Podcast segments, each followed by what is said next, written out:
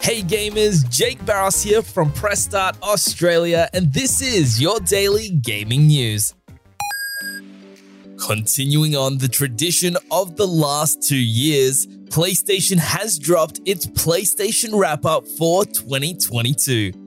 Players can log into the PlayStation Wrap Up website and see four separate breakdowns, including total playtime, top games played, trophies earned, and a section on PlayStation Plus. Each of these four sections are then broken down further to give you a greater look at your year in gaming. After checking out their boastful or shameful PlayStation stats for 2022, players can get a summary card to download and share on socials.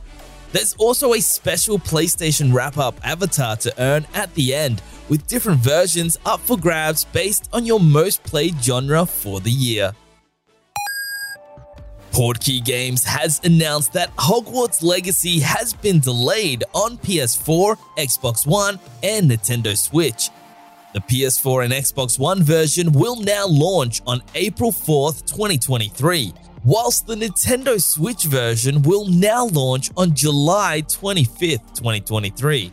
The PlayStation 5 and Xbox Series X and S and PC versions have not been affected and will still launch in February. This decision has been made to ensure that the best possible game experience is delivered on all platforms. Sega has announced that Sonic Frontiers has sold over 2.5 million copies worldwide in just its first month since launch. It's a huge number compared with other well received modern Sonic the Hedgehog games. For example, Sonic Generations sold 3 million copies in its lifetime, while Sonic Mania sold 1 million in total.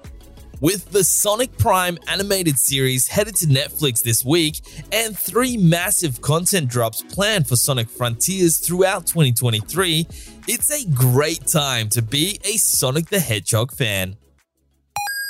For the latest gaming news, bargains, reviews, and all things gaming, check out pressstart.com.au.